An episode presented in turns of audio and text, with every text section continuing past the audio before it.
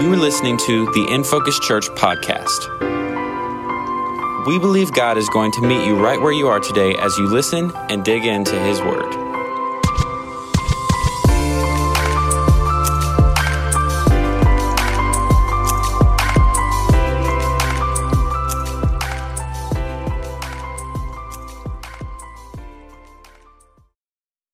I guess I do need a microphone if I'm going to address you. Uh, good morning, In Focus family. How you doing this morning? Good, good. Oh man, what a powerful time in worship.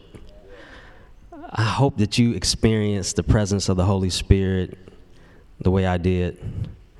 I hope that you take some time, not just in these moments, but even at home, in your car, and other spaces, to acknowledge God and all of His goodness and all of his faithfulness towards you.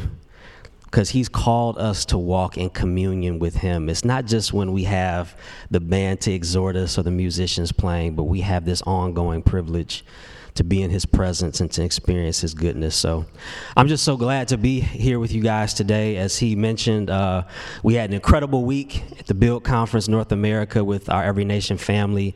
Uh, and it was just such an incredible time of prayer and impartation. And uh, I really believe that God did something significant in those moments that we had together to not just impact us as a national movement, a family of churches, but also to impact the leaders and those who attended and what God will do in this place. So I'm, again, I'm just grateful to be here. Let me let me pause for prayer, and then we'll get into the word for today. Uh, if you would, just I'm going to do something a little different. If you could put your hands out like this, as if you're receiving. I really do believe that the Holy Spirit is here to do something fresh. The Holy Spirit wants to give us new perspective, new revelation. I believe that some of those songs that we sung this morning were prophetic songs about the future of this church. That what the enemy meant for evil will be turned for good. I actually believe that God is working something by His Spirit in this community to see a victory to come out of this last season more victorious with more purpose and more plans of good for the future. And God, I pray now in the name of Jesus. Holy Spirit, would you come and do something miraculous in these moments that we have? Would you stir within us not just a zeal, Lord, but really a sense of depth and purpose for your plans in this city? God, I'm grateful for this time that we have. Your word says that you sanctify us in the truth, and your word is truth. So we ask it now in the mighty name of Jesus. Amen. Amen. Well, I'm going to look at a very familiar passage of scripture in uh, Matthew chapter 5. If you want to look at the screen or turn there. Matthew chapter 5, we see the Sermon on the Mount. Uh, Jesus is teaching on the values and the principles of the kingdom. He's, he's stepping in and inaugurating this, this new regime, this new reign, this new sense of, of purpose uh, for this people. And he's teaching and giving these principles. And I want to focus on verse 6, but I want to read verses 1 through 5 to you as well. It says, Seeing the crowds, verse 1, he went up on the mountain and when he sat down, his disciples came to him. And he opened his mouth and taught them, saying, Blessed are the poor in spirit, for theirs is the kingdom of heaven. Blessed are those who mourn, for they shall be comforted. Blessed are the meek, for they shall inherit the earth. And then verse 6 Blessed are those who hunger and thirst for righteousness, for they shall be satisfied. One more time. Blessed are those who hunger and thirst for righteousness, for they shall be satisfied. You know, as I read that, I can't help but ask the question are you satisfied?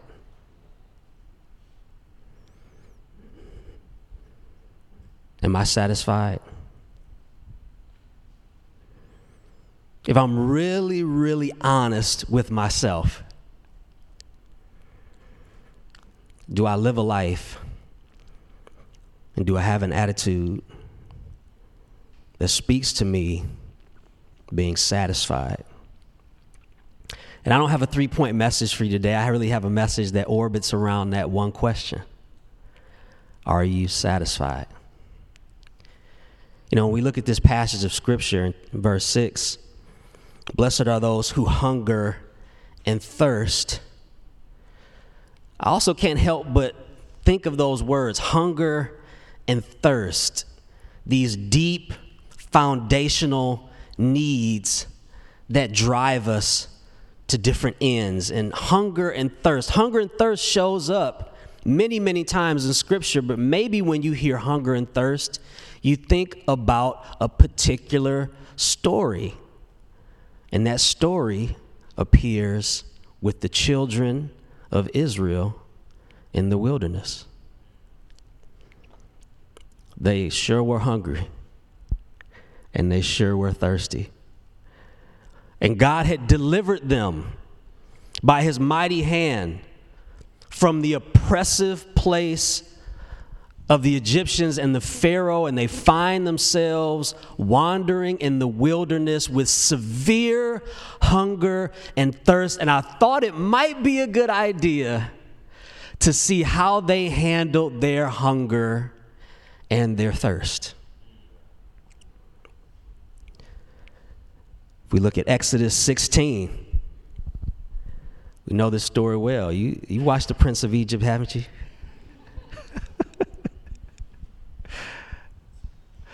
Exodus 16, verses 2 and 3. Listen to this.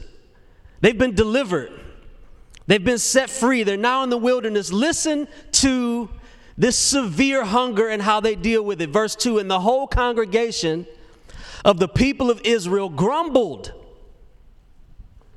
against Moses and Aaron in the wilderness. Verse 3 And the people of Israel said to them, would that we have died by the hand of the Lord in the land of Egypt when we sat by the meat pots and ate bread to the full, or that could also be translated to our satisfaction. For you have brought us out into this wilderness to kill this whole assembly with hunger. You brought us out here to die, Moses.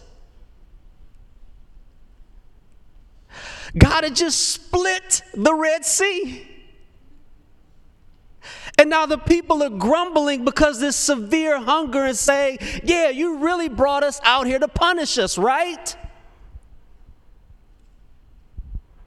But the thing that's so amazing, and this just goes to show you how good our God is, man, is our God good? Is He faithful? Is He kind?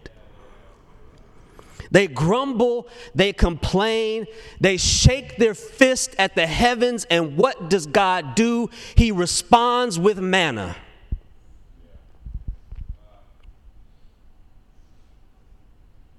Good Lord. When we're ungrateful, when we're hard hearted, when we allow our dissatisfaction to drive us to perilous ends, God always shows himself good and faithful.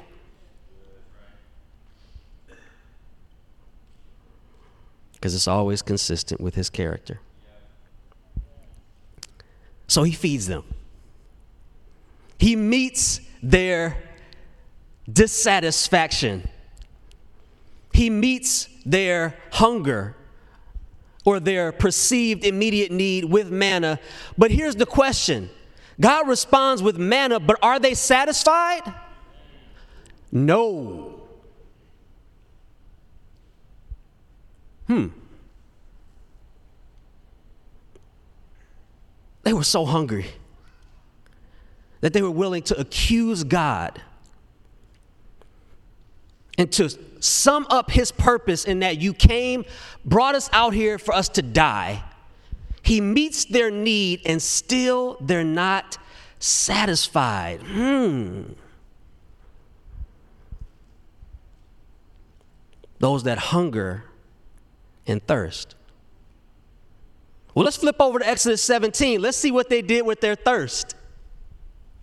Let's flip over to Exodus 17. Exodus 17, verse 2. Therefore, the people quarreled.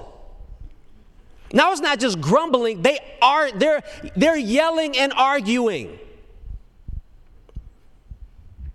The people quarreled with Mo- Moses and said, Listen to this, give us water to drink.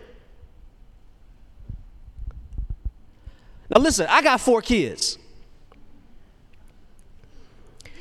If one of my kids walked in the house and said, Give me something to drink, I know every parent's blood pressure just went up. we have a medic in the building. The presumptuousness is staggering. Give me something to drink. Now. And Moses said to them, Why do you why are you yelling at me?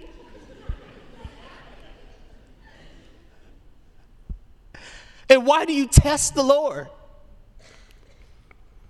But the people thirsted there for water. And the people grumbled against Moses and said, Why did you bring us up out of Egypt to kill us and our children and our livestock with thirst? The thing that's really mind blowing about this particular text is this is the second time that God has provided water to drink. They found themselves a few chapters earlier in a place where there was bitter water that was undrinkable, and God speaks to Moses, tells him to take the wood, throw it into the water so that it would be purified, that they could take it. He had already shown himself to be faithful. And the people are yelling and quarreling and questioning God's character and saying, Give me something to drink. But look how good God is. Oh, look how good He is. He still, He still gave them something to drink. It makes no sense. It makes no sense. I wouldn't have treated them like that.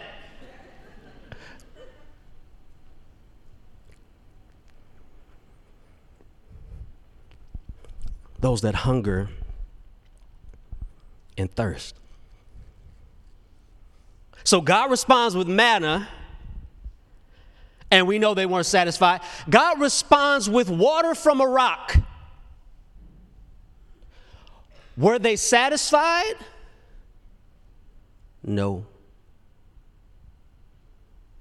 No.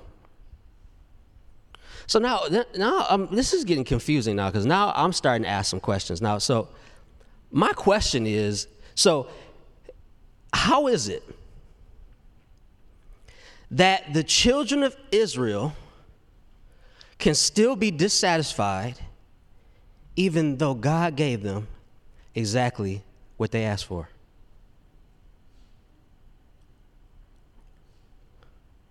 How is it that they can still be dissatisfied even though God gave them exactly what they asked for? And, you know, I can't help but think about myself.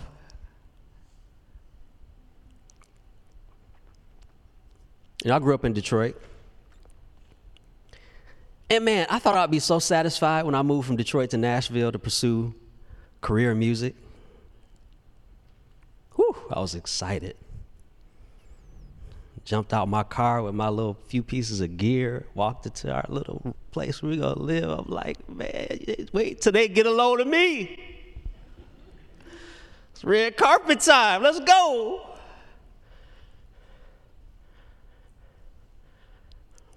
And no moving from Detroit to Nashville was an excellent decision. I quickly found out I wasn't satisfied.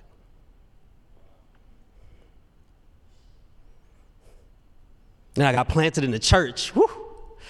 Man, life changing, you know, getting getting a discipleship community, just getting my world rocked, growing, godly character coming around. I'm like, eh, next step, I gotta find me a lady. Because you know, he that findeth a wife, findeth, eth, huh? Findeth a wife. Findeth a good thing and obtains favor from the Lord. And man, I found Mashawn. We'll celebrate 14 years of marriage in December.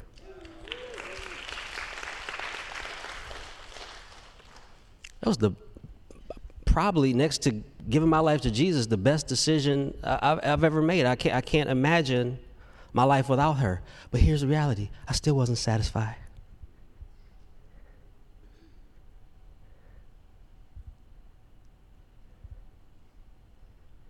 And I could go down a list of things that I hungered and thirsted for. If I just had more money, I'd be satisfied. If I just had more affluence, I'd be satisfied.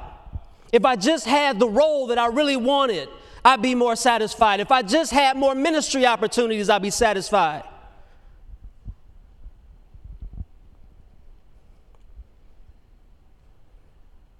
If my house was just a couple thousand square feet bigger, if my car just, you see where I'm going with this, I'd be satisfied. But what I see in myself, which is actually what we see in the children of Israel, is that satisfaction doesn't usually come from the places we think it comes from. And what Jesus is trying to teach here is that all hunger and thirst is not created equal.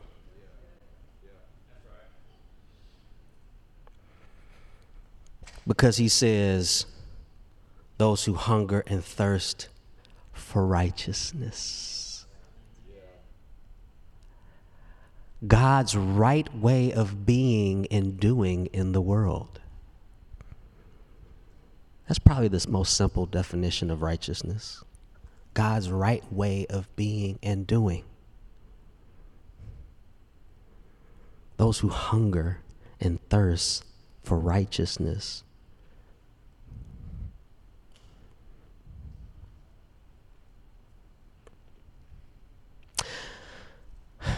You know, one of the things that Jesus does throughout this discourse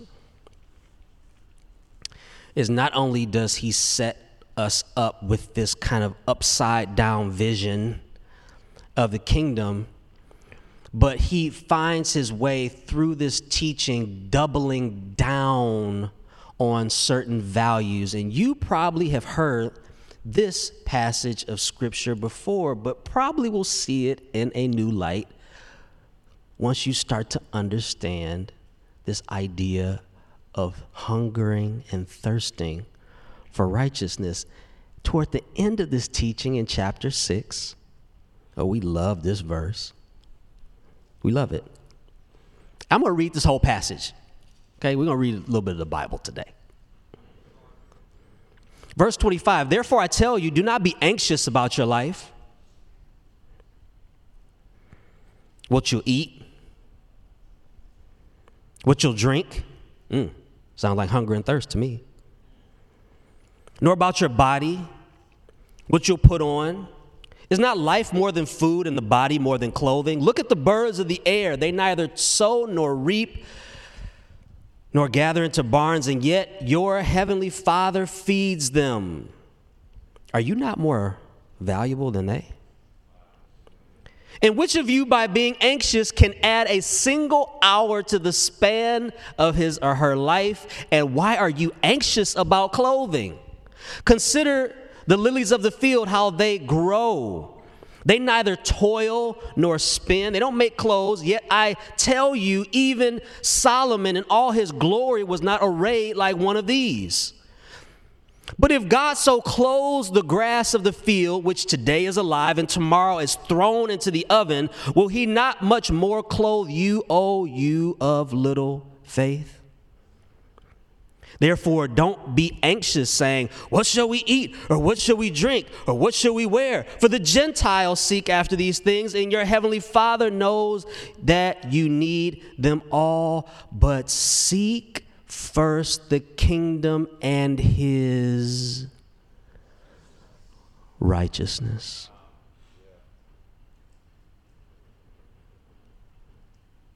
Blessed are those who hunger and thirst for righteousness, God's right way of being and doing.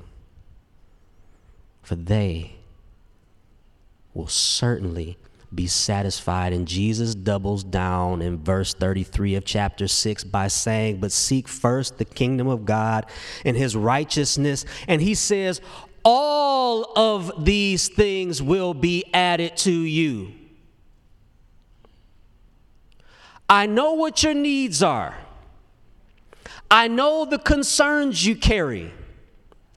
I am intimately acquainted with all of your needs and desires. I know where you are. I see you, but I am inviting you into something much deeper than what your immediate, urgent feelings cry out for.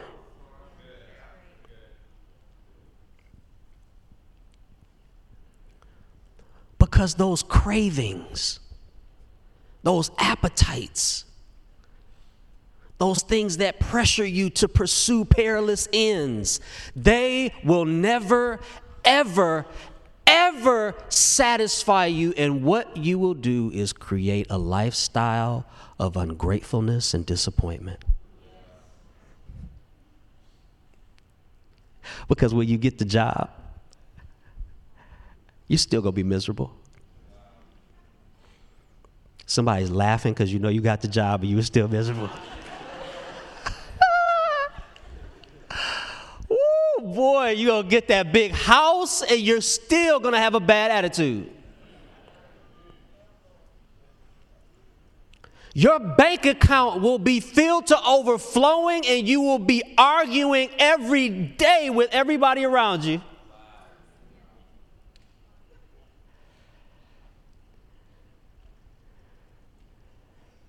Your sneakers will be clean, but your soul will be soiled.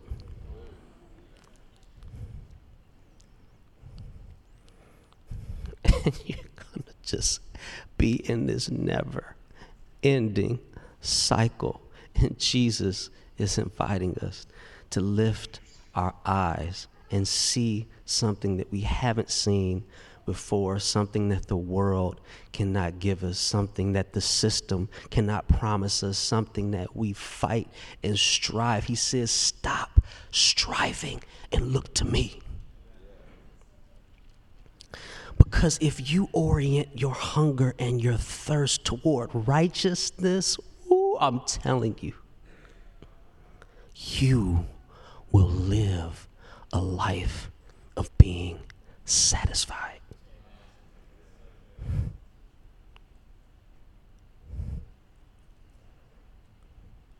This is another story.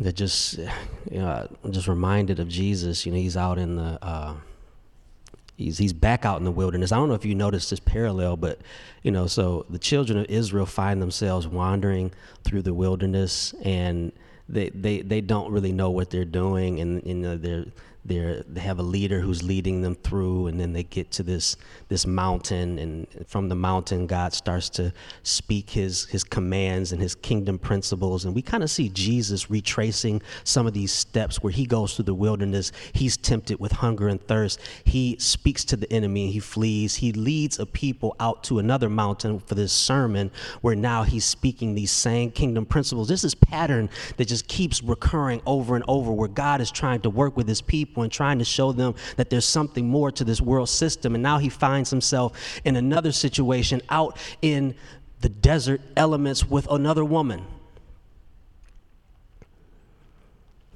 And she's come out in the heat of the day for a number of reasons. Because she's been scandalized. And Jesus uh, is having another conversation about hunger and thirst. He asked the woman for a drink, and what she wasn't understanding is that he was trying to give her a drink. As a matter of fact, he said, if you knew who you were speaking to, you would ask me for a drink, and I would fill you up to eternal life. Then, in the midst of the confusion and, and some drops of revelation, the disciples are now coming to Jesus and saying, Hey, you, you got to be hungry. You got to be famished. You got to, I mean, you, Master, you got to eat something. And what's, what's with this woman? You're not supposed to be out here having this conversation with her. Come, come, come on, get you something to eat. But Jesus, Jesus turns to his disciples and he says, my food,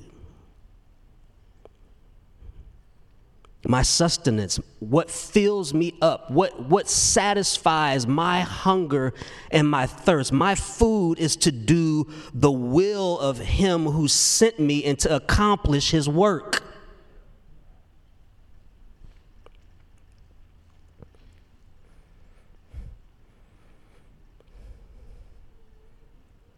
So here's some questions.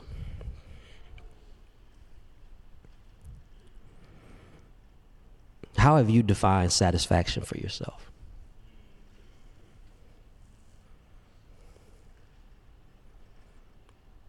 How have you defined satisfaction for yourself? You don't have to answer right now. I want to leave these few questions with you just to to pray through, to take home, to consider. How have you defined satisfaction for yourself? In what ways are you dissatisfied?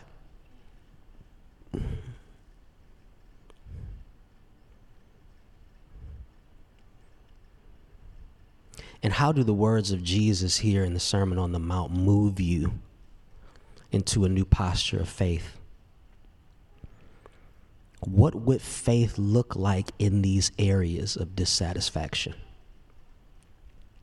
What if you tried, just maybe? What if you and I tried, just maybe, to reach out for Jesus instead of reaching out for the things that we think will satisfy us? What if we slowed down to ask more questions about his right way of being and doing in the world as opposed to trying to figure it out on our own? What if in doing that we found that Jesus was inviting us into a life of the deepest satisfaction that we've ever known, an eternal satisfaction. The kind of satisfaction that when you show up on your job and you're passed up for the promotion, the person in the cubicle watching you go through that says, I, I don't, how, how did, that wasn't right. So and so wasn't supposed to get that. Aren't you mad? Aren't you disgusted that so and so got that promotion? You've, you've got the tenure, you've got the skills, you've been here longer. But you're standing there with joy and peace, overflowing with everything that God is doing in your soul, and you're able to look at that person and say, I'm still satisfied.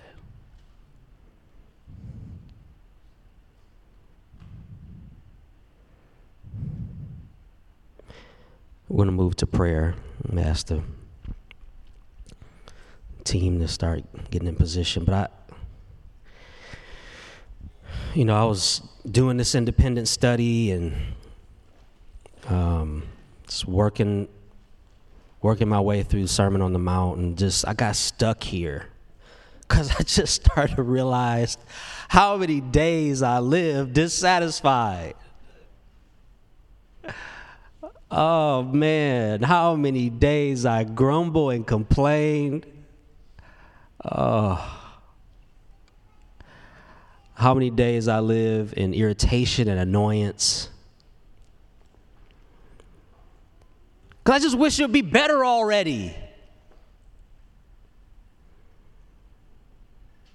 I should have that stuff by now. I've been working long enough.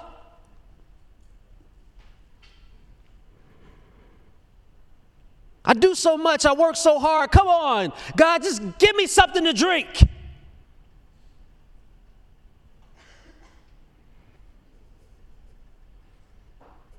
And he's so good. He keeps providing.